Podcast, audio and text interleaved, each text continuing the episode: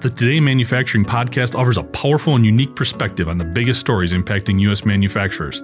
Anna Wells, David Mantey, and Jeff Reinke apply their experience as editors of industry leading brands Manufacturing.net and Industrial Equipment News in providing in depth analysis of the latest headlines. Their insight, along with a mix of humor and human interest, makes Today in Manufacturing a go to source.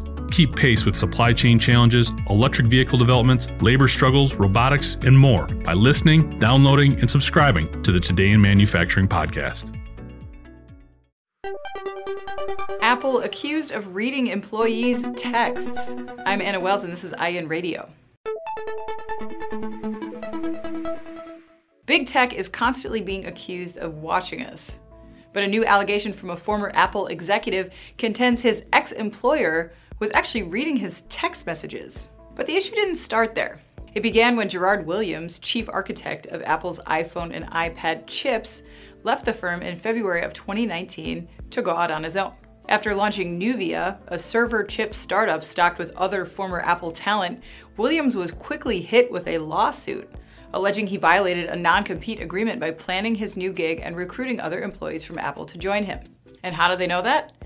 Because there are supposedly texts to prove it, information which Apple presented in its court filing, according to Bloomberg. Williams is calling the monitoring a stunning and disquieting invasion of privacy, and it certainly runs contrary to Apple's early 2019 ad campaign suggesting that what happens on your iPhone stays on your iPhone.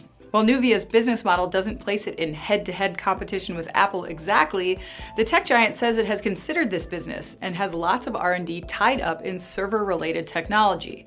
Not to mention, they say, Williams used his knowledge during his tenure of almost a decade at the iPhone maker to develop technologies that would later be used at Nuvia. And the company appears to be out for blood. It's not only seeking injunctions, but they also reportedly want punitive damages from Williams for breach of contract and breach of duty of loyalty. And loyalty is important to Apple, though privacy, it seems, isn't. I'm Anna Wells, and this is IEN Radio.